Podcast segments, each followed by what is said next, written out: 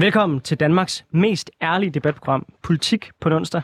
Her inviterer vi hver uge spændende gæster til politisk debat, uden spænd og fastlåste politiske positioner. Og hvis du havde tændt for din radio og tænkt, at nu skulle du lytte til nogle neutrale værter, så er det altså det helt forkerte sted at tune ind. Ja, jeg hedder Anders Storgård. Jeg er tidligere landsmand for konservativ ungdom, og så er jeg øh, konservativt kommunalbestyrelsesmedlem på Frederiksberg. Og jeg hedder Sofie Libert, jeg stiller op til Folketinget for SF, og så er jeg tidligere landsforkvinde for SF Ungdom. Og den næste time, der kommer vi til at vende en af ugens vigtigste politiske historier med nogle skarpe gæster. Men inden de kommer ind i studiet, så starter vi lige med at tage temperaturen på vores eget politiske opmærksomhed den seneste uge. Så Anders, hvad har du lagt mærke til? Der landede et forlig på forsvarsområdet. Og nu er der endelig en plan for, hvordan Danmark når 2% af BNP, som er det, vi lovede øh, NATO i Wales i 2014. Det vil sige øh, ni år, næsten øh, ja, syv år efter, øh, at vi har sagt, at vi vil, så, øh, så har vi endelig nu en plan for at nå, der, nå derhen. Godt nok er det så ni år efter det tidspunkt, vi havde lovet, øh, fordi at vi kommer først til at kunne nå det i 2033. Og jeg var sgu lidt overrasket over, at det blev framet af alle partier som sådan en historisk aftale, hvor nu havde vi virkelig forpligtet os på noget stort. Altså bare til sammenligning. Normalt plejer man at sige, at Tyskland er nogle af de mest tilbageholdende på det her område. Tyskland sagde allerede i år, vil de lave det hak op fra det, det niveau, hvor Danmark ligger nu, op på 2% af BNP. Det Tyskland gør i år, det vil Danmark gøre på 11 år. Det er det, vi kalder for historisk. For mig at se, er det et klassisk eksempel på Danmark, der sådan i sådan lidt øh, købt, købmands siger, ah, vi kan godt lige nå at freeride 11 år mere. Altså, jeg ved ikke, hvordan verden ser ud om 11 år. Men jeg kan i hvert fald sige, at hvis Putin han har held med at fortsætte den kurs, han har nu, så øh, er 11 år alt, alt, alt for lang tid til nu at omstille sig på at gøre noget ved det. Og hvis han modsat kommer til at møde muren ved, at der er nogle andre folk, der spænder ben for ham, så hans projekt kollapser, så er det jo ikke længere på grund af Putin, vi skal have oprustning om 11 år. Altså at tale om en akut trussel, som man vil håndtere om 11 år, det er lidt ligesom øh, at stå, mens der er brand i et hus, og så sige, om 11 år kunne jeg godt tænke mig at købe en brændslukker.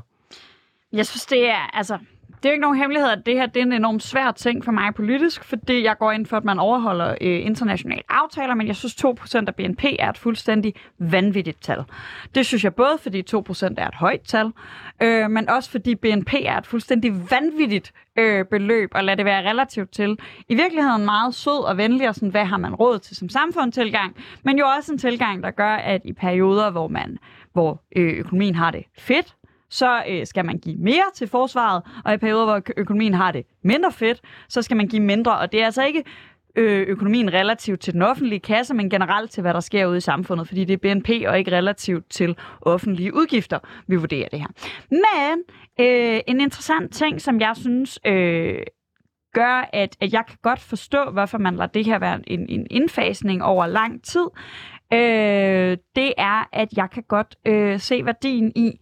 Øh, jeg har hørt nogen sige, at der er noget rigtig farligt ved så kan det være, at de her øh, 11 år for mange, men der er noget rigtig farligt ved at gøre det her hurtigere, fordi vi re- hurtigt, fordi vi risikerer, at priserne selvfølgelig bare bouncer i vejret. Fordi god gamle udbud og efterspørgsel, hvis der lige pludselig er crazy efterspørgsel på øh, sådan øh, materiel til militæret, så vil priserne øh, stige lynhurtigt. For sådan en antimilitarist som mig, så er det selvfølgelig en meget fed idé, for så kan vi bruge mange penge, uden at få ret meget ud af det, men det lyder ærligt talt ikke som en skide god deal. Altså, vi, øh, vi havde jo ingen gang nok materiel til, at vi sådan rigtig kunne finde noget, vi, vi, kunne, vi kunne sende afsted til, til Ukraine. Det er reelt set så presset, det danske militær har været, så nedskåret det, det har været. Og så må jeg også bare stille mig fuldstændig uenig i det, du siger med, at 2% af BNP, det er meget. Altså jo, men relativt set til hvad? Altså lande, der ikke er medlem af NATO, der er der mange af de lande, der bruger helt op til 8% af deres BNP. Fordi det, der ligesom er det gode ved at være en del af alliance, det er, at man ligesom kan pulje ens ressourcer sammen. Mm. Og mhm. der er 2% af BNP ret lidt i forhold til det, det koster for lande, der ikke er medlem af NATO. Så jeg synes egentlig, det er en relativt billig regning at slippe med. Altså under den kolde krig, der lå Danmark, øh, da vi var på toppen, på sådan noget 3,5% af vores BNP på forsvaret. Så 2% er historisk set alligevel rimelig lavt. Så jo, i forhold til mange andre ting, så kan man da sige, at det er meget, men i forhold til lande, der ikke er medlem af NATO, så er det ikke særlig meget. Og BNP, hvorfor er det et godt mål? Det synes jeg, det er, fordi det netop siger noget om, at man er en del af alliance, hvor alle folk bidrager relativt til deres egen styrke.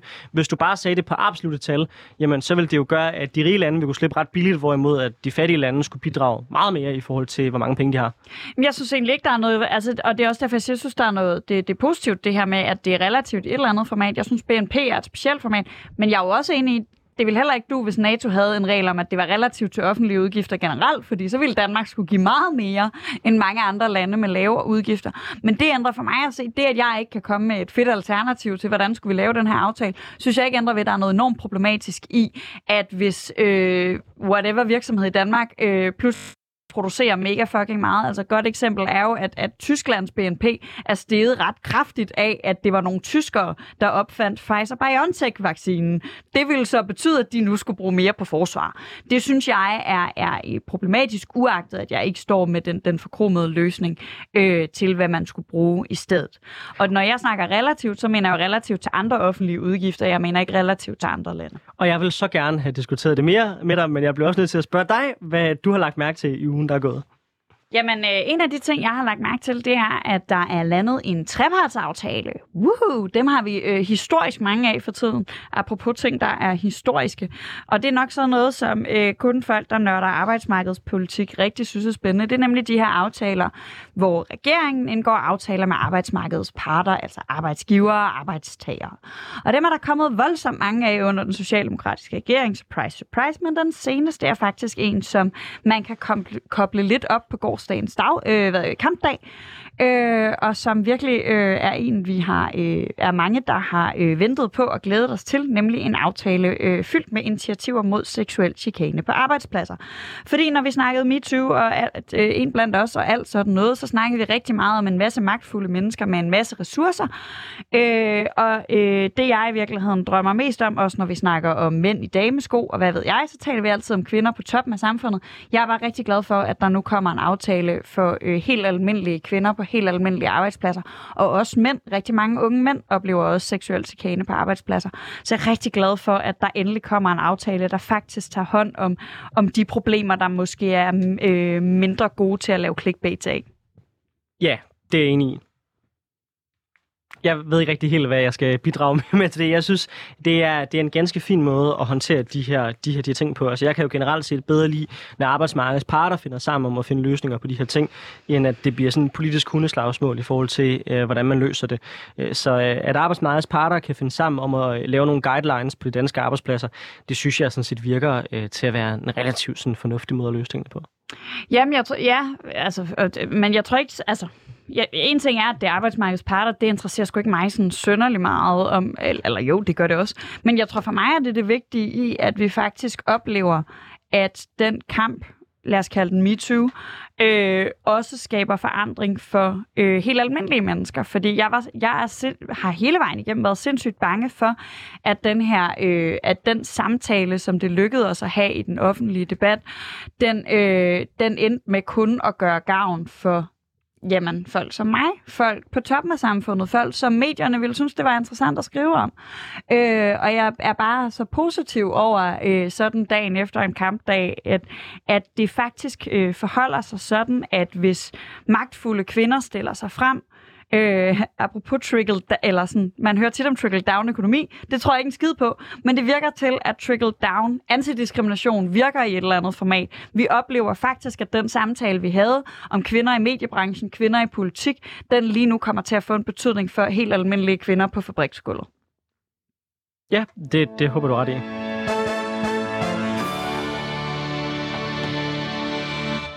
Du lytter til Politik på en onsdag, og øh, lige om lidt får vi gæster i studiet. Øh, men øh, først kan jeg lige fortælle dig, at du som lytter til det her program selvfølgelig kan være med til at deltage i debatten. Det gør du ved at downloade 24-7-appen. Øh, det kan du gøre... Øh, på din telefon eller iPad eller hvad ved jeg. Øh, og derinde der kan du øh, finde en øh, hvad hedder det øh, en, vores podcast, den hedder Politik på et onsdag. Herinde er der en chat, hvor du kan stille spørgsmål løbende til den debat, vi har her i studiet. Du kan komme med inputs, du kan komme med spørgsmål, som du har lyst til, at vi skal stille øh, vores gæster, og du har også mulighed for faktisk at øh, bidrage øh, øh, med idéer til emner til kommende debatter. Og mens jeg har stået her og fortalt øh, jer om det, så er den første øh, gæst kommet ind i studiet, og det er vi rigtig glade for. Velkommen til dig. Elias, og så har jeg læst dit efternavn, og så tænker jeg på, hvor, hvor dansk nogle øh, danskere kan udtale ramadan. Og så Yes. tænker jeg, vil du ikke selv udtale, hvordan dit efternavn udtales? På arabisk. Jamen, hvordan vil du sige det? Altså, jeg plejer faktisk at sige Elias Ramadan, så jeg udtaler Ja, mit fornavn på dansk og mit efternavn på arabisk. Ja, jamen jeg tænkte nok, at, at det der meget danske ramadan, det var måske lige flat nok til... Det er i hvert fald bedre end Ramadan. Den har jeg fået et par gange. Ramadan? Ja. Ja. Jamen, det er også Ja, ja. sådan, der, der går bliver Dan Jørgensen over den. Ja. Øh, men rigtig meget velkommen til programmet. Du er også radiovært her yes. på kanalen i øh, det, det program, der hedder Det Muslimer taler om, øh, og så er du uddannet historiker. Inden vi øh, går i gang med dagens debat, hvor vi skal snakke om, hvordan forskellige flygtninge bliver behandlet, så plejer vi lige sådan at høre vores gæster, hvad der ellers optager dem for tiden. Mm. Hvad, hvad går du op i sådan politisk for tiden? Ja. Altså, jeg har, jeg har ja, som resten af verden, ikke øh, bare resten af Danmark, siddet og fulgt med i, hvad der sker i Ukraine og i, ja, med russerne. Uh, og så var det kvindernes internationale kampdag i går, og der faldt jeg over en, uh, og der, der var så meget at sige om den ene der, at jeg, jeg, har- jeg har skrevet nogle noter. Det bliver jeg nødt til. Fantastisk. Uh, det er en, der hedder Amina Okie- Okieva. Vi kommer til at ødelægge det her. Altså, vi kommer til at gå ud over så mange navne i dag. Jamen, vi Men smadrer navne i dag. vi, det er vi, fedt. øh, vi prøver så godt, som vi kan. Men øh, hun havde, øh, hvad hedder det, hun, hun var øh, født i Ukraine, og hun havde tjetjenske og polske rødder. Øh, hvad hedder det, og hun kom til til islam, da hun var 17 år gammel og, og bare tørklæde. Øh, hun var med i den anden tjetjenske krig mod Rusland i 2000, øh, og hun var også uddannet kirurg, og hun var snigskytte i, i krigen. Øh, hvor øh, hendes første ægtefælle, som hed Asa, blev dræbt i 2003, øh, og så hendes anden ægtefælle, Islam, var på flugt fra Putin for angiveligt at have dræbt russiske efterretningstjenester. Øhm, og så blev han udvist fra Ukraine og sendt til Rusland, hvor han fik en, en livstidsdom. Hendes tredje ægtemand hed Adam Os, øh, Osmaniev, som var leder for, for en bataljon, som jeg slet ikke vil prøve at udtale navnet på. Øh, hvad hedder det? Det var en gruppe af tjetjener, som bekæmpede Putins Rusland i 2014 i Øst-Ukraine, og det mest interessante ved det her var, at jeg så fandt ud af, at de blev etableret i Danmark i marts 2014 af danske tjetjener og, og andre øh, tjetjener rundt omkring i verden. Nå, men, men øh, hvad hedder det? Amina der, hun, øh, hun var læge under, hvad hedder det, Kiev 2 bataljon i øh, 2014, som blandt andet bekæmpede øh, russiske separatister i øh, Øst-Ukraine. Og øh, i, 20, i 2017, så bliver hende og hendes mand beskudt i en bil, og hun får så to skud i hovedet og, og dør der som, som 34-årig, er det vel. Um, der har været flere attentatforsøg, hvor uh, hendes mand blandt andet blev ramt, og så har hun selv skudt uh, den anden, som, som prøvede at skyde den. Um, og hun bliver i dag hyldet som held i Ukraine. Der er to gader opkaldt efter hende i uh, Kiev. Um, så det hele, altså det satte bare alt i perspektiv for mig, at det er, at det er en, en kvinde, en muslim, en ukrainer, tjetjener, som, som lige nu jo er øh, altså officielt øh, imod ukrainerne. Um, og, øh, og bare at det, er en- det er en europæisk muslim, så det hjalp mig med at tage øh, stilling til øh, i, i den her meget, meget komplekse og forvirrende situation for en, en som mig. Um, Hvorfor, og øh, øh, til hvilken side tager du så stilling? Ja, altså, nu er jeg opvokset med krig tæt på sindet, med, med invasionen af Afghanistan og Irak og krigen i Syrien osv. Um, øhm, og der har jeg bare lært, at man skal, især som teenager, når man har fulgt med i krig, man skal lige holde tungen i munden, uh, før man, uh, man, man begynder at tage side. Uh, og så har jeg bare lært, at det ikke handler om at tage side, fordi med tiden, så vil vi opleve, som alle andre krige, at i nogle byer, jamen så er uh, den ene the good guy, og den anden the bad guy, og det handler bare om den enkelte hændelse. Der er ikke the good, the bad and the ugly i den her situation for mig. Der er ikke noget sort-hvidt, der er ikke en god og en dårlig. Øh, der er en bølle, det vil jeg kalde øh, Rus- øh, Putin, men, men man skal også øh, provokere bøllen nok, før man får så stor en reaktion. Øh, og det synes jeg, det synes jeg man, man med tiden til en vis grad godt vidste, at man gjorde. Øh, man kan så sige, at selvfølgelig er det, han gør, etisk forkert osv., det, det er der ikke nogen, der er uenige om.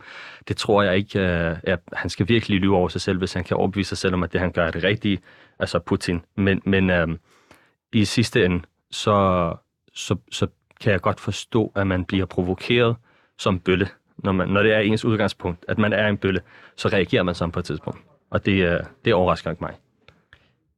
Jeg forudså det faktisk en uge inden det skete, der startede. Så sagde jeg til flere historiske studer- øh, medstuderende, at, at øh, det her det kommer nok til at optrappe meget snart, fordi uh, timing virker bare perfekt for, for bøllen.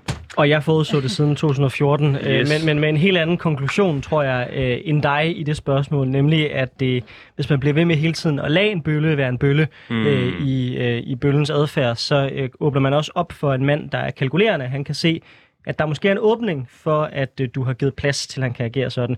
Men vi kan diskutere, tror jeg, meget Yes, længe i et yes, helt yes, program, hele det spørgsmål om, hvorfor at Ukraine-konflikten er opstået. Mm. Øh, det skal vi ikke. Vi skal diskutere øh, flygtningepolitik senere.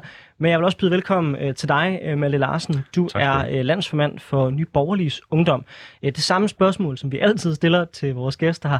Hvad har fyldt noget for dig på den politiske radar den uge, der er gået? Noget særligt, du sådan har lagt mærke til? Altså over de sidste to uger har Ukrainekrigen jo fyldt utrolig meget, øhm, men lige de sidste par dage, der har det nok navnlig været debatten om forsvarsforbehold, som vi skal stemme om den 1. juni. Det har fyldt rigtig meget EU, det er noget, jeg går rigtig meget op i, altså vores, øh, vores nationale ret til selvbestemmelse. Så jeg glæder mig rigtig meget til at komme i gang med, med, med arbejdet for at overbevise danskerne om at stemme nej den 1. juni. Hvordan er jeres... Øh, vi har lige i den seneste time netop diskuteret øh, forsvarsforbehold, blandt andet med Chris Bjergnes fra Dansk Folkeparti, som jo er enig med dig om, at det skal være et nej. Hvad er sådan øh, jer som Nye Borgerliges Ungdoms hovedargument for, at vi ikke skal deltage i et EU-forsvarssamarbejde? Jeg vil sige, der er to sådan generelle hovedargumenter. Det første det er, at der for, altså for mit synspunkt er en reel risiko for, at man overdrager noget suverænitet, som det ikke er hensigten. Fordi altså, historisk set så har det været sådan, at giver man EU en finger, jamen så æder det hele hånden, ikke? Altså, man kan EU ret til én ting, og så tager de på eget initiativ øh, en eller anden foranstaltning igennem. Altså eksempelvis for Lissabon-traktaten, hvor de selv tilrender sig magt over medlemsstaterne, uden at man samtykker til det. Og vi ved jo, at det ligger i støbeskeen for EU, altså for parlamentet og for kommissionen og for, for EU's udenrigsminister Borrell, og også for Macron fra Frankrig, fra Tyskland. De vil gerne have en EU her. De vil gerne have en overstat til EU her, der kan operere på et overstatsligt plan. Det ligger i støbeskeen, det kommer formelt til at ske, det står også i traktatgrundlaget. Så derfor tror jeg, der er en reel risiko for, at hvis vi ophører forsvarsforbeholdet, så skal danske soldater sendes til Mali og til Somalia for at varetage franskmænds interesse, og det synes jeg er en dårlig idé. Så det andet hovedargument det er, at det er overhovedet ikke noget, EU skal blande sig i. Altså EU skal grundlæggende være en, handels, en handelsunion mellem frie og selvstændige nationer. Det skal ikke være en, en overstatslig politisk union, som vi har fået i dag, der også har fælles forsvar, fælles mønt og fælles hymne, fælles flag osv. Vi skal beholde retten til selvbestemmelse, og EU skal ikke være en politisk overstatslig union. Malte, bare lige før vi går videre øh, til selve debatten. Øh, anerkender du, øh, som det jo står i traktaterne, at der ikke kan laves en EU her, uden at laves en ny traktat, og dermed, at der kommer en ny folkeafstemning, hvis man laver en, en EU her? Bare så vi i hvert fald er enige om det faktuelle grundlag. I udgangspunktet er det jo sådan, når man kigger i grundlovens paragraf 20, at der skal en folkeafstemning igennem, hvis man skal overdrage suverænitet. Det vi jo så bare historisk har set, eksempelvis ved øh, Lissabon-traktaten, som jeg henviste til før, det er, at man godt kan foretage små ændringer, hvor man alligevel giver noget suverænitet over til EU, uden at det nødvendigvis skal op til en folkeafstemning. Der har jo været nogle, nogle højesteretsdomme omkring det her, altså hvor meget suverænitet man skal afgive, før at der faktisk er en nødvendighed, at man gennemfører det ved en folkeafstemning. Så det er sådan lidt uklart, om man overhovedet behøver det eller ej.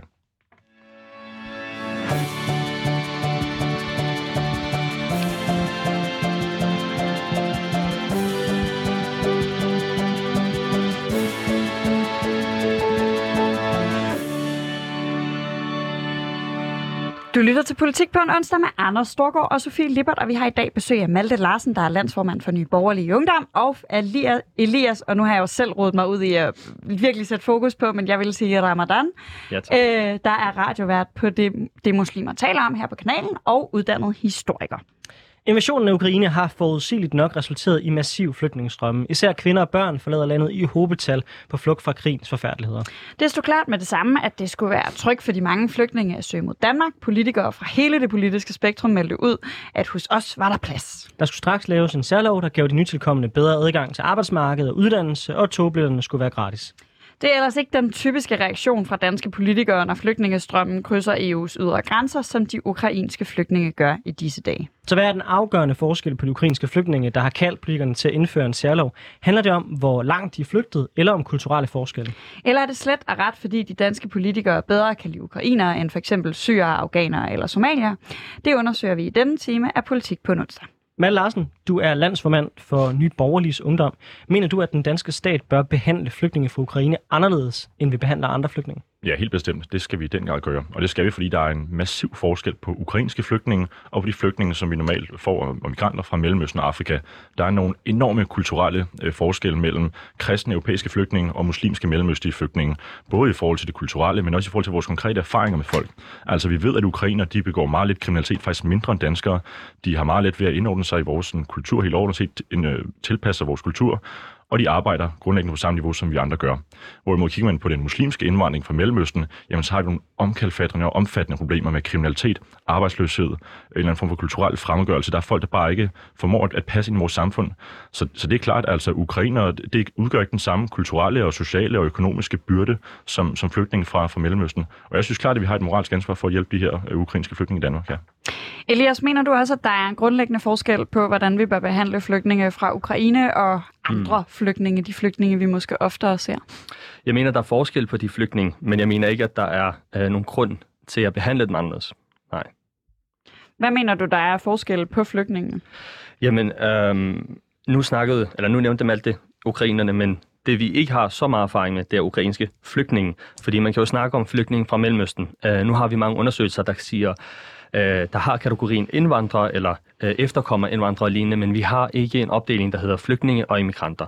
Det skiller vi ikke mellem. Når vi siger libanesere i statistikken, så mener vi mange gange øh, palæstinensiske flygtninge fra Libanon, øh, som flygtede fra Palæstina til Libanon. Når vi så ser på de resultater, vi har i dag, så kan man pege på mange ting, øh, og, og, og mange gange leder det tilbage til, at øh, de mere udfordrede har været flygtninge, de mindre udfordrede, dem som er ude på arbejdsmarkedet, dem der er uddannet osv., har ofte været immigranter. Og selv hvis man tager et land som Somalia, øh, der har du Nordsomalia, hvor der ikke er så meget krig, hvor det er rimelig fredeligt, hvor jeg selv har været. Øh, og det, det er mange gange immigranter, der kommer derfra. Ser du på Sydsomalia og, og Sydøst, der er det flygtninge. Det samme gælder med palæstinenser. Dem, der kom fra Libanon, havde forfærdelige forhold. Dem, der kom fra Jordan, de blev taget godt imod. De gik i skole. Jordan havde flere ressourcer. Jordan tog færre flygtninge i forhold til Libanon osv. Jordan var et større land. Så der er rigtig mange faktorer, som bare går glip i, i, uh, en undersøgelse, hvor man bare kalder en kæmpe stor gruppe af mennesker for, for uh, hvad hedder det, flygtning, eller undskyld, uh, indvandrere. Så mener du, at det i virkeligheden er okay, at man forskelsbehandler? Uh, jeg synes altid, vi skal diskriminere på baggrund af behov. Uh, hvis der er nogen, der har behov for, for mere psykisk hjælp, så skal de få det. Er det, er det er fysiske handicap? Men det er de enkelte sager, og der spiller det ikke en rolle, om man er ukrainer eller syr. Men når man, når man for eksempel har sagt, at øh, vi har en smykkelov, den ja. øh, gælder for syriske flygtninge, men vi øh, tager den ud af spil, når, når det handler om ukrainske flygtninge. Eller øh, vi giver ukrainske flygtninge mulighed for at gratis at køre med tog, mm. men hvis øh, en syrisk flygtning gør det, så får personen en bøde. Mener du, at den form for forskelsbehandling er berettiget? Nej, det mener jeg ikke, og jeg kan ikke se grundlaget for det. Øhm, hvad hedder det? Altså, jeg har generelt ikke skarpe politiske holdninger. Jeg giver mig bag spørgsmålene som, som journalist, som jeg selv, men, men øh, umiddelbart, der, sådan, som jeg hørte dig udlægge det, Anders, så tænker jeg ikke, nej, det lyder ikke øh, som en god idé. Malte, synes du, den forskelsbehandling er rimelig?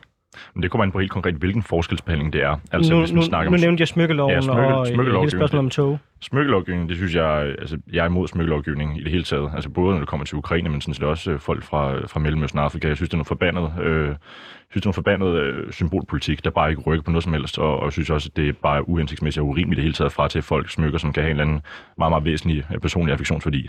Øh, med hensyn til den anden generelle forskelsbehandling, hvor vi behandler flygtninge, som kommer fra Ukraine, kontra folk, der kommer fra Mellemøsten og Afrika, så synes jeg, det er helt legitimt at forskelsbehandle, fordi vi ved bare, at det har nogle helt andre konsekvenser for vores land, at vi tager imod ukrainske flygtninge, modsat de konsekvenser, vi har erfaret, der følger af Men vi har ikke haft ukrainske flygtninge, så vi har ikke ja, erfaring det med nok, det. men vi har erfaring med, at de kommer hertil som, som et folk, som, som arbejder, og der klarer de sig rigtig, rigtig godt. Men der har vi også erfaring med folk fra Mellemøsten, som er immigranter, som klarer sig godt, men flygtninge, som ikke klarer sig lige så godt. Jo, som men altså folk, der kommer fra, fra Mellemøsten og, og fra Afrika, som Men det er det folk, der kommer fra Mellemøsten, immigranter eller flygtninge. Kan vi ikke bare lige lave én ja, men nu, nu, nu, snakker indvandrere det hele taget, altså både flygtninge Men det er jo ikke alle sammen en gruppe. Og, ja, det er klart, men jeg, bryder, jeg bryder lige ind her. Øh, Malte, Malte, som jeg forstår argumentet øh, fra Elias, så er det jo grundlæggende, at hvis du flygter, for eksempel fra Ukraine fra krig, så kommer du med nogle traumer, du kommer med nogle ting i bagagen, der gør, at det er sværere for dig at kunne blive en del øh, af vores arbejdsmarked og det land, du er kommet til. Og det har vi ikke set fra Ukraine endnu.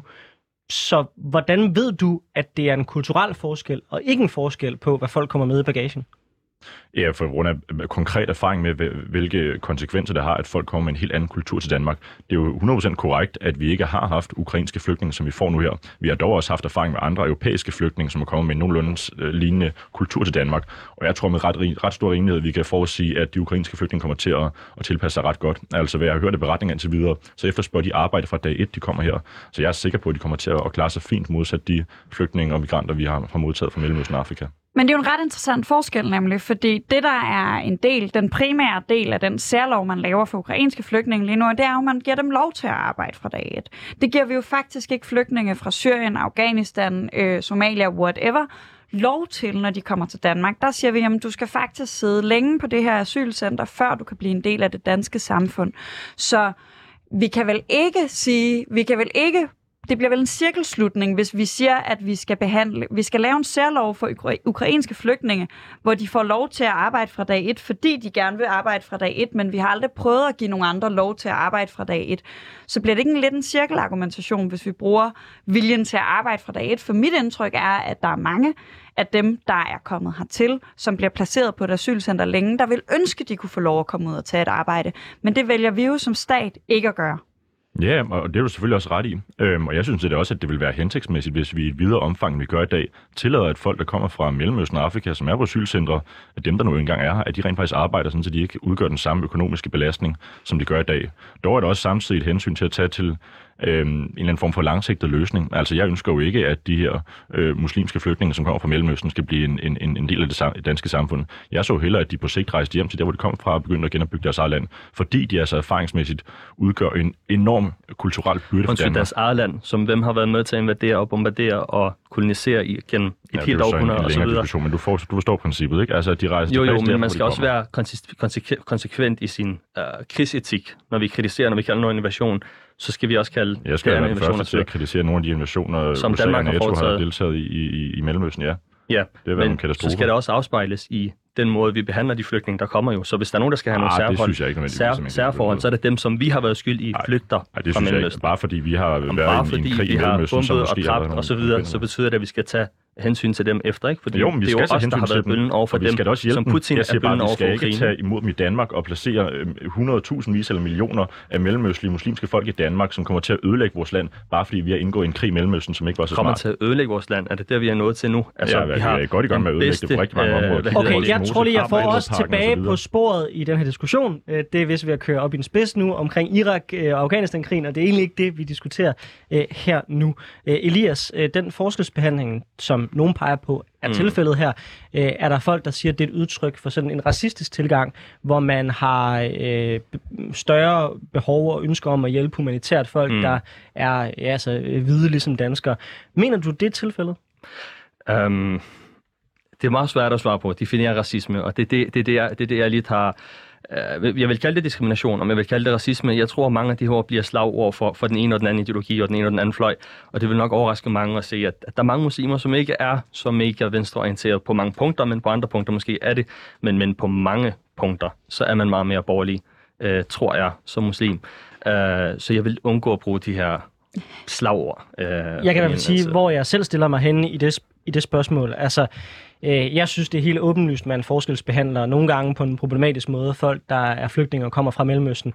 Men jeg har også lidt svært ved sådan at se argumentet om, at det er racisme, at man siger, at man har et større ansvar mm. for folk, der sådan kulturelt minder om en selv. Altså hvis for eksempel, lad os sige, Sverige blev invaderet i morgen, så tror jeg også, at jeg vil føle større ansvar for Sverige, end jeg vil gøre, hvis Thailand blev invaderet. Og, og det mm. føler jeg ikke nødvendigvis, at det er racistisk. Må jeg svare lige præcis ja. på det? Det er helt fair, at man føler det. Fordi jeg føler for Ukraine, mm. fordi jeg er født og opvokset her, jeg er europæer og dansk og København osv. Mm. Men, men jeg føler også rigtig meget for det, der skete i Mellemøsten igen, jeg er flere årtier nu, Um, men det skal bare ikke være det, vi føler, der skal resultere i, hvordan vi handler. Det skal være, hvad der vil være færre, hvad der vil give bedst mening, hvilke investeringer vi gør for uh, fremtids Danmark. Ikke? Og det er dem, som, som, som burde veje tungst, og ikke hvad jeg og du føler, uh, Anders. Malte, kommer vi til at tage for meget, hvad vi lige føler, at vi lige føler, at ukrainerne minder mere om os, eller bygger det faktisk på, på en reel kulturel forskel? Øh, at, at der er en kulturel forskel mellem ukrainer og folk fra Mellemøsten og Afrika, eller hvad? Jamen, altså, jamen, der er jo helt klart en kulturel forskel, men at ukrainerne, når du siger, at de minder mere om vores kultur, mm, er det ja. så bare noget, du føler? Altså, er det bare en følelse, vi sidder, det er at både det en føles, følelse, som om det det er er også en tættere faktuel på? kendskærning, at der taler om, om kristne europæere. Ikke? Altså, og, det, og det gør der jo også, at der er en eller anden form for samhørighed og medfølelse, tror jeg. Altså det tror jeg i hvert fald, at, at det oplever jeg i hvert fald selv, at jeg føler. Det tror jeg også rigtig mange andre af mine, af mine andre venner og, og kammerater og, og, og politiske trosfælder øh, har det sådan. Ikke? Altså der er en helt anden samhørighed og medfølelse med de her ukrainer. Vi kan jo i høj grad sætte, sætte os i deres position. Vi har en eller anden form for sådan fælles historisk erfaring, fælles kultur, fælles religiøs, øh, historisk kultur også. Og det gør jo bare, at vi har et andet forhold til dem, end, end folk, der kommer fra den anden side af kloden, muslimer, som vi er meget, meget svært ved at afspejle os i.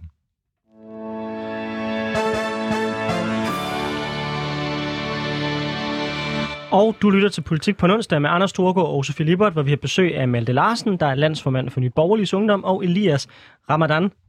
Korrekt udtale? Tæt på måske, jeg ved det det er ikke. okay. Vi er jo også på det efter.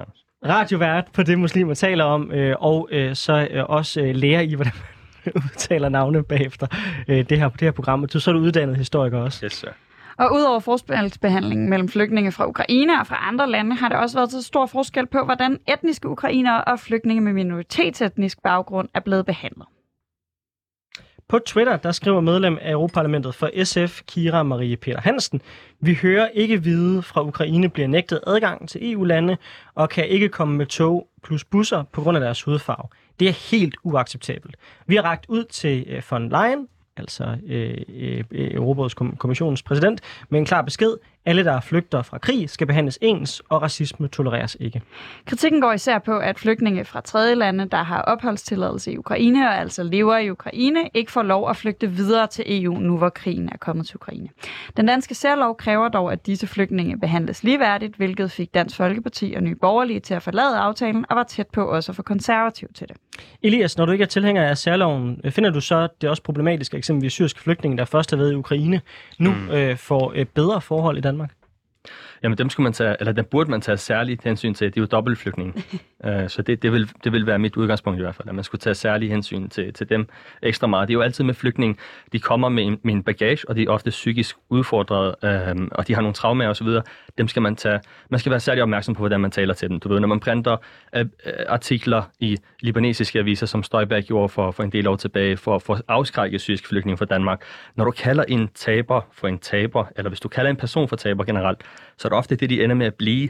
Øhm, men snakker man pænt til folk, som vi gør her med ukrainerne, så er det også det, som vi ender med at få som outcome. Så jeg savner, at, at jeg håber, at den her øhm, påmindelse om at være humanistisk i den måde, vi snakker til flygtninge på, er en påmindelse, som vil fortsætte resten af tiden. Så når vi får andre flygtninge i fremtiden, at vi også snakker til dem, som vi snakker til ukrainske flygtninge i dag. Malte Larsen, i Nye Borgerlige forlod I jo forhandlingerne og ønskede ikke at være en del af det. Blandt andet fordi I var bekymret for, at øh, for eksempel syre, der er flygtet til Ukraine, de så kunne øh, komme ned til Danmark. Men hvorfor er det på sin plads, hvis man mener, at Ukraine er under øh, så voldsomt et angreb, som de er, og efterlade folk, der er flygtninge i Ukraine, de vel lige så usikre og lige så bange for at blive ramt af Vi siger bomber ikke, at de skal forblive i Ukraine. Vi siger bare, at vi ikke vil have dem i Danmark, fordi vi har meget, meget dårlig erfaring med de mennesker. Vi gider ikke at have større parallelsamfund. Vi vil ikke have mere kriminalitet, mindre mere arbejdsløshed, større økonomiske udfordringer med, øh, med folk, der kommer fra Mellemøsten og Afrika, som ikke gider arbejde og som ikke tilpasser vores samfund. Og det er bare den erfaring, vi har med mennesker, der kommer derfra. Og derfor siger vi, vi vil gerne hjælpe ukrainere, men folk, der ikke er ukrainere, de skal ikke hertil. Og hvor skal de så hen? Ja, de fleste af dem vil nok have et statsborgerskab et, et andet sted, ikke? og så må de så derhen. Men de har jo opholdstilladelse i Ukraine lige nu, og mm. vi anerkender jo, at Ukraine er i en forfærdelig situation, der er så forfærdelig, at vi er klar til at lave særlov for at tage imod. Mm. Øh... Og det gør vi jo netop på grund af, at det ukrainske folk er meget, øh, hvad kan man sige, sammenlignet med det danske folk rent kulturelt. Og det er folk, der kommer fra Syrien og, og Afghanistan og Somalia jo ikke. Men, men hvis vi anerkender, at de er flygtet fra et sted, hvor det er forfærdeligt at være, de er kommet til et sted, hvor det nu igen er forfærdeligt at være, så kan du vel ikke bede dem flygte tilbage til det sted, de først er flygtet fra? Det gør jeg heller ikke. Jeg beder dem ikke om at gøre noget. Jeg siger bare, at Danmark er et lukket land for folk, der kommer fra Afrika og Mellemøsten, som kommer her øh, som migranter eller som flygtninge. Ja, det tenderer til racisme. Jeg vil aldrig nogensinde sige, at det er racistisk, men jeg vil sige, Men det at, at, at noget at tenderer gøre, til... og det ved du også udmærket Ja, men det har noget med religion at gøre, så det har, jamen, kultur Ja, racisme har ikke noget med religion at gøre, så må du lige bruge det rette begreb er, gang. så, ja, Okay. der, det bruger man også om det. Altså, så lad os kalde det islamofobi. Det handler ikke om religion, det handler om konkret dårlig, dårlig erfaring. Det handler ikke om islam, som det handler om, at folk går mere kriminalitet. Det handler om, at de udgør en Hvorfor? enorm Hvorfor kulturel gør de det?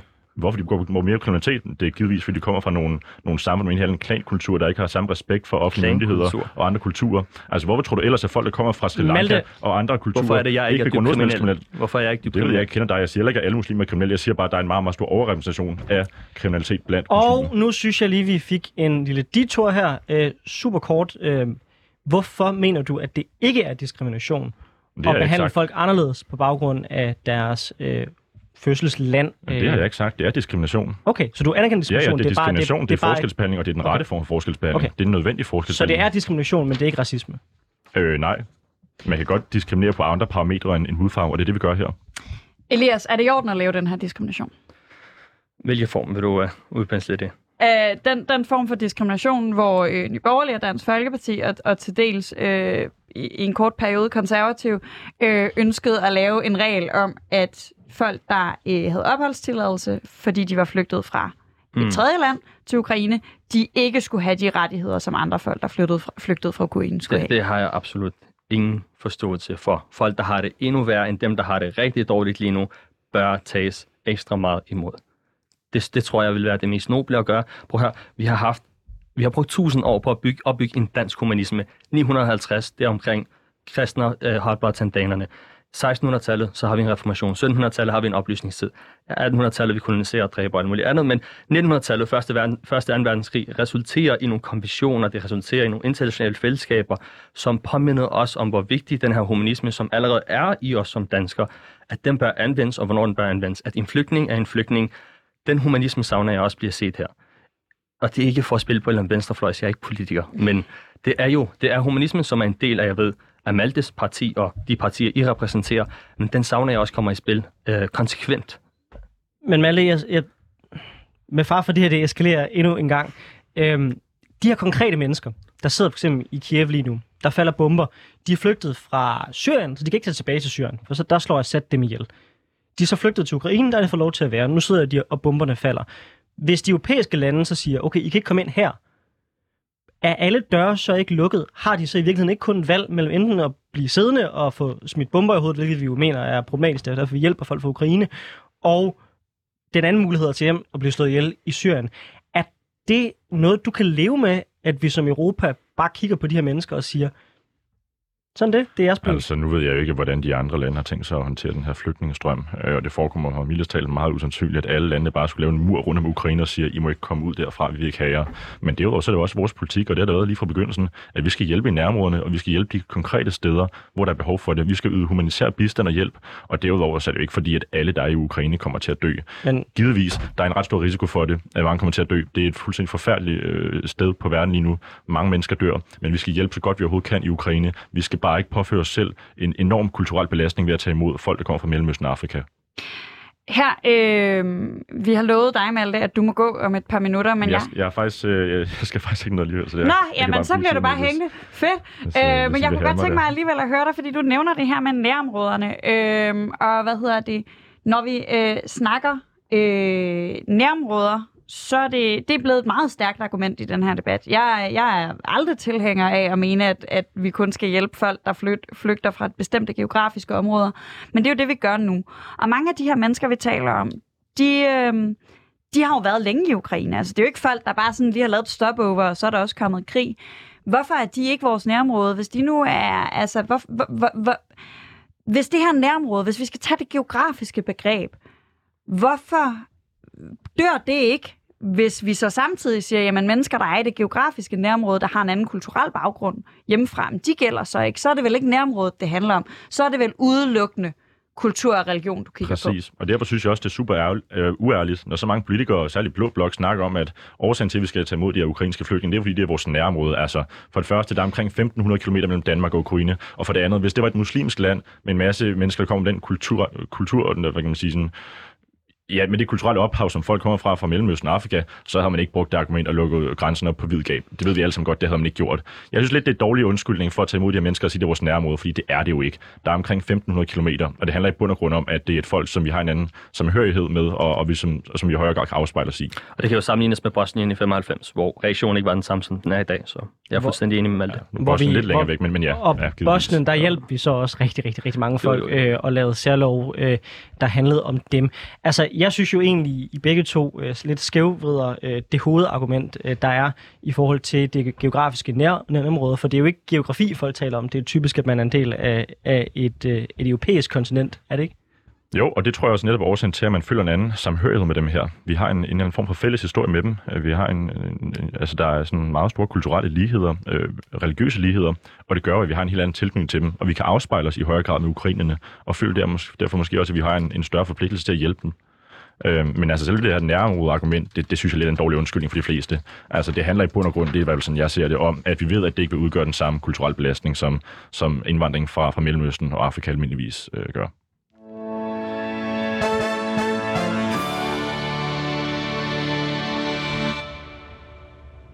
Du er til politik på en onsdag med Anders Storgårds Filibert, hvor vi i dag har besøg af Elias Ramadan, øh, der er radiovært på Det Muslimer taler om, uddannet historiker.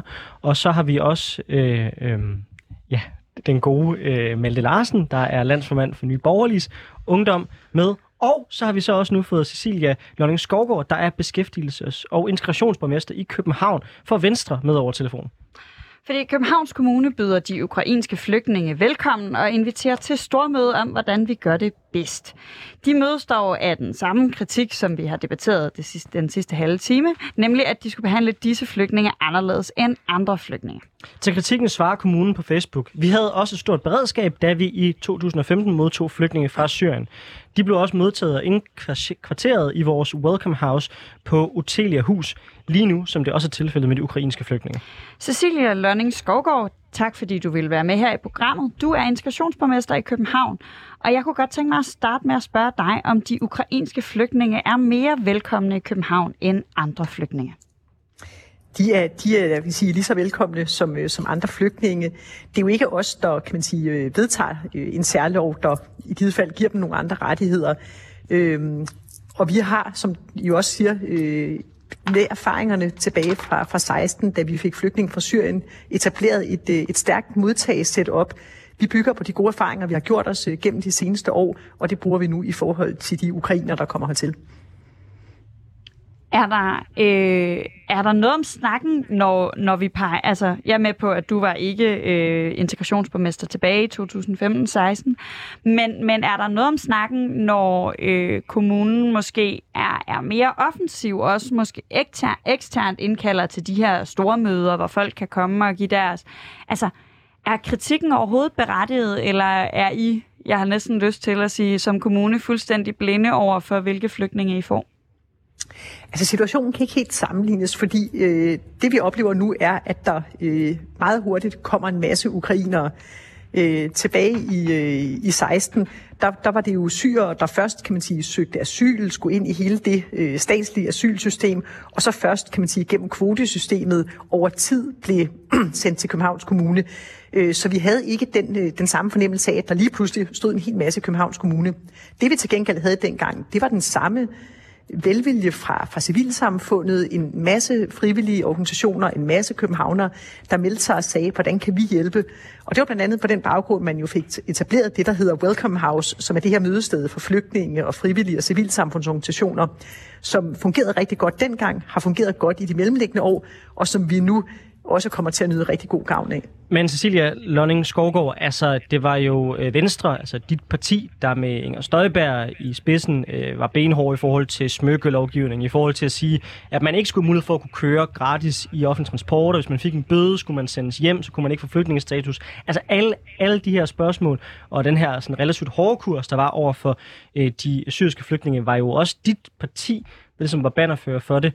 Så altså, har du en anden holdning, end dit parti havde dengang også? Eller er det mere et udtryk for, at man måske ser ting forskelligt fra øh, det københavnske venstre og så til, til et lidt bredere venstre? Jeg tror snart, det er en hold, en, øh, et udtryk for, at, øh, at, at vi har forskellige opgaver. Min opgave, det er at, øh, at sidde som øh, kan man sige, ansvarlig for, for den kommunale indsats. Der forholder jeg mig til, hvad det er for nogle retningslinjer, Christiansborg de udstikker, og så forsøger vi at agere så godt som overhovedet muligt inden for, for de retningslinjer.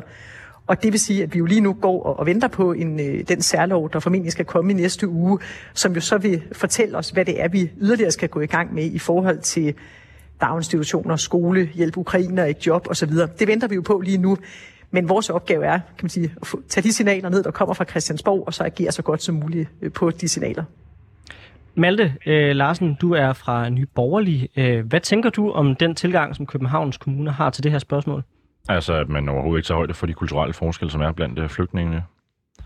Ja, altså det, det, det synes jeg er uansvarligt, fordi vi kan jo se, altså hvem er det, der gør Københavns gader utryg, hvem er det, der er lave ballade, hvem er det, der står for de fleste øh, Så kommer der en knibtager og så videre. masse påstande og Ja, slogans og så videre, uden noget baseret på konkret erfaring og, og evidens, som er ret ubestrideligt, hvis du kigger Danmarks statistik. Jo, jo, se, men hvem du der siger jo selv, at statistik i andre sammenhæng altid Så er til ud en anden gang. Vi kan se helt konkret i den statistik, vi har over kriminalitet, at indvandrere og efterkommere fra de arabiske lande, de begår langt mere kriminalitet. Så hvis Cecilia Lønning Skovgaard gerne vil sikre et mere trygt og roligt København uden så meget kriminalitet, så vil hun også tage højde for, hvilken kultur folk, der kommer der til. Og det spørgsmål, synes jeg, vi skal sende videre netop til Cecilie Lønning Skovgaard. Øhm, Malte, han siger, at øh, det er uansvarligt ikke at se forskel øh, på, om der er tale om en ukrainsk eller en syrisk flygtning.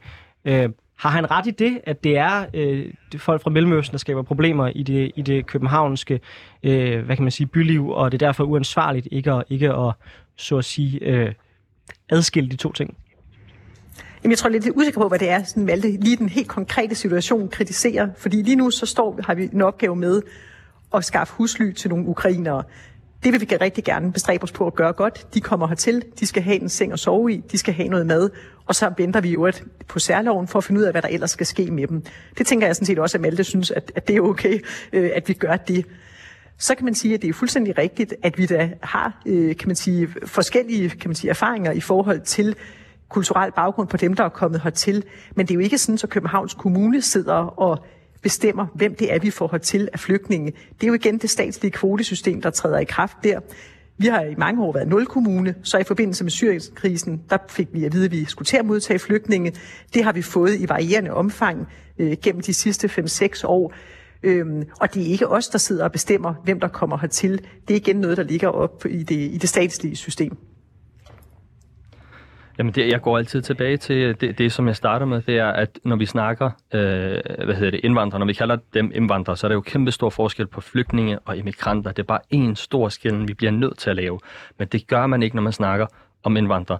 Øh, men, men ellers så har jeg egentlig ikke noget at sige til, til at man ikke, man ikke skældner mellem den måde, man behandler forskellige folk fra. Selvfølgelig skal man sætte sig ind i, hvilke kulturel baggrund folk kommer fra, herunder ukrainerne, som også er lidt anderledes for danskerne, for at, at, at imødekomme dem bedst muligt, men det, det gør man nok på et mere mikroniveau. Så du er i virkeligheden ret glad for den tilgang, som Københavns Kommune har til det her spørgsmål? Ja, altså uden at have sat mig yderligere ind i det så. Jeg vil også bare lige tilføje et problem med den rent juridiske sondring mellem flygtninge og, og migranter, som du har bragt op flere Mm. gange. Det er jo, at rigtig mange af dem, som flygter fra, fra afrikanske og mellemøstlige lande, de bliver til migranter i henhold til Dublin-forordningen. Altså, de kommer ind i det første sikre land, og så bevæger de sig videre op gennem Europa. De er ikke tilfredse med de første, de får. De går efter de høje velfærdsydelser. De Kunne man ikke sige det om Ukraine, socialdemokratiske der tager til øh, Slovakiet og Polen? Det er jo det, kan man også sagtens sige sådan rent juridisk i forhold til de forordninger, som vi har indgået på, på et internationalt plan. Men, mm. men ikke desto mindre, så, så gør det jo det en, en anelse besværligt at kalde dem flygtninge, når man kan se, at de vandrer op gennem alle de her sikre lande, for lige netop at sikre sig en plads i Danmark, hvor de kan Men hvis vi nu fastholder os til spørgsmålet om de ukrainske flygtninge, Malte, mener du, at Danmarks kommuner lige nu gør nok for at hjælpe ukrainske flygtninge med at falde til i det danske samfund? Altså kunne du i virkeligheden godt tænke dig, at man spillede en større rolle for den, netop, netop for de ukrainske flygtninge i det her spørgsmål?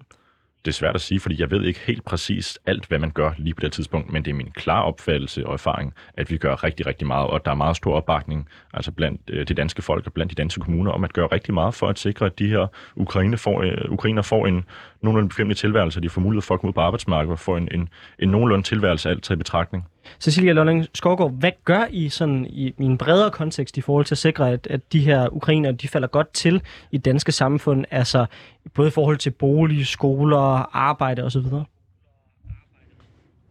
Jamen det er jo der, vi øh, kan man sige, der, der er det lige sådan øh, tidligt nok at kunne svare helt konkret på det. Altså i første omgang, der har vi øh, koncentreret os om, og det er det samme, øh, læser jeg mig til også øh, andre kommuner i landet, der handler det jo om indkvartering, nødindkvartering især. Det handler om at få en seng at sove i, det handler om at få noget mad, det handler om at have adgang til noget sundhedsfaglig hjælp, hvis man har brug for det. Så det næste skridt er jo, øh, kan man sige, og det er det, vi også så småt, så småt tager hul på, det er jo det her omkring, øh, hvad skal dagene gå med? Øh, kan man få nogle aktiviteter ind? Øh, er der nogle øh, af de frivillige organisationer, der vil på banen med nogle aktiviteter, enten målrettet børn eller voksne? Er der nogle øh, begyndende venskabsfamilier? Hvordan øh, kan man sige, tager vi sådan på et mere sådan socialt plan hånd om dem? Og så alt det, du spørger til omkring skole, øh, hvordan de, øh, hvor de skal kan man sige, have permanente boliger, hvordan med job og så videre. Der venter vi jo på særloven. Den skulle komme næste uge, men det er jo den, der skal kan man sige, slå fast, at de får opholdstilladelse, og at vi så derefter som kommuner må gå i gang med at sikre adgang til, at børnene kan komme i børnehave, at forældrene kan komme enten i noget dansk uddannelse eller direkte ud på arbejdsmarkedet, hvad der nu skal til. Men der er vi simpelthen ikke helt endnu, fordi vi skal lige have særloven på plads. Cecilia Lønning Skovgaard, hvis, når du har din integrationsborgmester-kasket på, som du så ofte har, øhm, så tænker jeg, at den her særlov, er det et redskab, du i virkeligheden ville ønske, du havde flere steder, at du i højere grad, når I laver integration i Københavns Kommune, kunne gøre det her, hvor I hurtigt får flygtninge ud i skoler, på arbejdsmarkedet, i rigtige boliger? Er det i virkeligheden et redskab, du håber, politikerne bliver, eller politikerne på Christiansborg, bliver glade for at bruge, så du i højere grad kan bruge det i andre sammenhænge som beskæftig eller som integrationsborgmester også? Nej, fordi man kan sige, at de flygtninge, vi får til København, øh, de har jo, kan man sige, været igennem øh, asylsystemet og er så blevet, kan man sige, øh, og så får vi at vide, at de bliver visiteret til Københavns Kommune. Og der har vi sådan set alt det lovgivning, vi skal bruge for hurtigt at få dem øh, integreret. Vi har en, øh, vi kalder det Københavnermodellen, hvor vi, når vi får at vide, at øh, kan man sige, en, en flygtning eller en familie skal til København, så tager vi op og møder dem i det pågældende asylcenter og fortæller lidt om, hvad København er, hvad det vil sige at, at komme hertil. Og vi siger også, at øh, en del af det at komme til København, det er, at man inden for den første måned starter op ude på en virksomhed. Enten i noget praktik, eller hvis man er klar til at kan sige, tjene rigtig løn, så øh, i et reelt job. Og vi fortæller også om, hvad der sådan er tilbud til børnene osv. Så, så man kan sige, for dem, der kommer ind via det, det rigtige asylsystem og, og kvotesystem, der har vi sådan set alle de, øh, de lovgivningsmæssige greb, vi, vi godt kunne tænke os. Elias, øh, super kort. Øh, nu har vi set flygtningestrømme fra Bosnien, vi har set det fra øh, de, flere lande i Mellemøsten, herunder Syrien osv.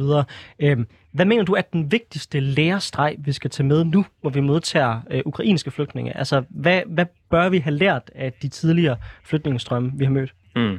Jeg har arbejdet som lærer i mange år, og, og der har jeg lært, at hvis du siger til en elev, at de er en taber, så bliver det til en taber. Og hvis du siger til dem, du gør det godt, du skal bare gøre det her lidt bedre, og så skal vi nok hjælpe dig, hvis du har brug for særlig hjælp, så bliver de også succeselever. Ikke? Så det, er, det er nok det, som jeg synes, man skal tage med sig. Det er, når vi har kaldt folk taber, så har vi alligevel fået stjerneelever på gymnasierne af syriske flygtninge og læger og alt muligt andet. Men hvis vi måske snakker pænt til dem, så kunne det være, at vi får en bedre succesrate. Men Larsen, samme spørgsmål til dig. Altså, Super hvis kort. det var tonen i debatten, som afgår integrationen, jamen, så ville Sverige jo være et integrationsparadis, men er det jo ikke lige frem. Altså, jeg synes nærmere, nærmere tværtimod, altså de lande, hvor man rent faktisk slår hårdt ned på indvandringen, hvor man i talsætter de åbenlyse udfordringer og konsekvenser, der er indvandringen, jo bedre går det med integrationen. Altså, Danmark er jo trods alt en af de europæiske lande, hvor det går bedst, øh, og vi er jo også en af de lande, der har den hårdeste tone. Så, men Sverige er det land, hvor det går værst, og de har den bedste tone. Så det er jo så hvad, skal vi have, så hvad bør vi have lært af de seneste flygtningestrømme? Så er det godt ja, at høre, at integrationen i Danmark skal, godt. Ja, hvad siger du? Så er det godt at høre, at integrationen i Danmark går godt, følge hvad du siger der. Men... Jeg siger, det går bedre forholdsmæssigt i forhold til sådan noget som Sverige, som jo er ved at degenerere det rene... Øh, ja, jeg vil komme til. Men altså, lige kort. Øh, vi skal selvfølgelig have en, øh, en, en tone, hvor vi talsætter de udfordringer, der er, øh, åbent og ærligt, øh, og selvfølgelig tage varmt imod de ukrainske flygtninge og gøre alt, hvad vi kan for, at de, øh, de finder sig til rette her, og de kommer på arbejdsmarkedet. Malle Larsen, landsmand for Nye Borgerlige, tak fordi du var med. Øh, Elias Ramadan, tak fordi du var med os. Øh, og også tak til dig, øh, Cecilia Lønning Skovgaard, beskæftigelse- og integrationsborgmester i København for Venstre. Tak fordi du var med. Selv tak. Hvis man har lyst til at lytte til mere politisk debat, så kan man altid finde alle tidligere afsnit af det her program. Det hedder Politik på en onsdag, og I kan finde det på jeres foretrukne podcastplatform. I kan selvfølgelig også downloade 24-7-appen. Derinde har man også selv mulighed for at bidrage til debatten via chatten, hvis man nu skulle sidde og lytte med live og har et input, man gerne vil komme med, eller har en god idé til, hvad vi skal tage op næste gang det er blevet onsdag og tid til politik.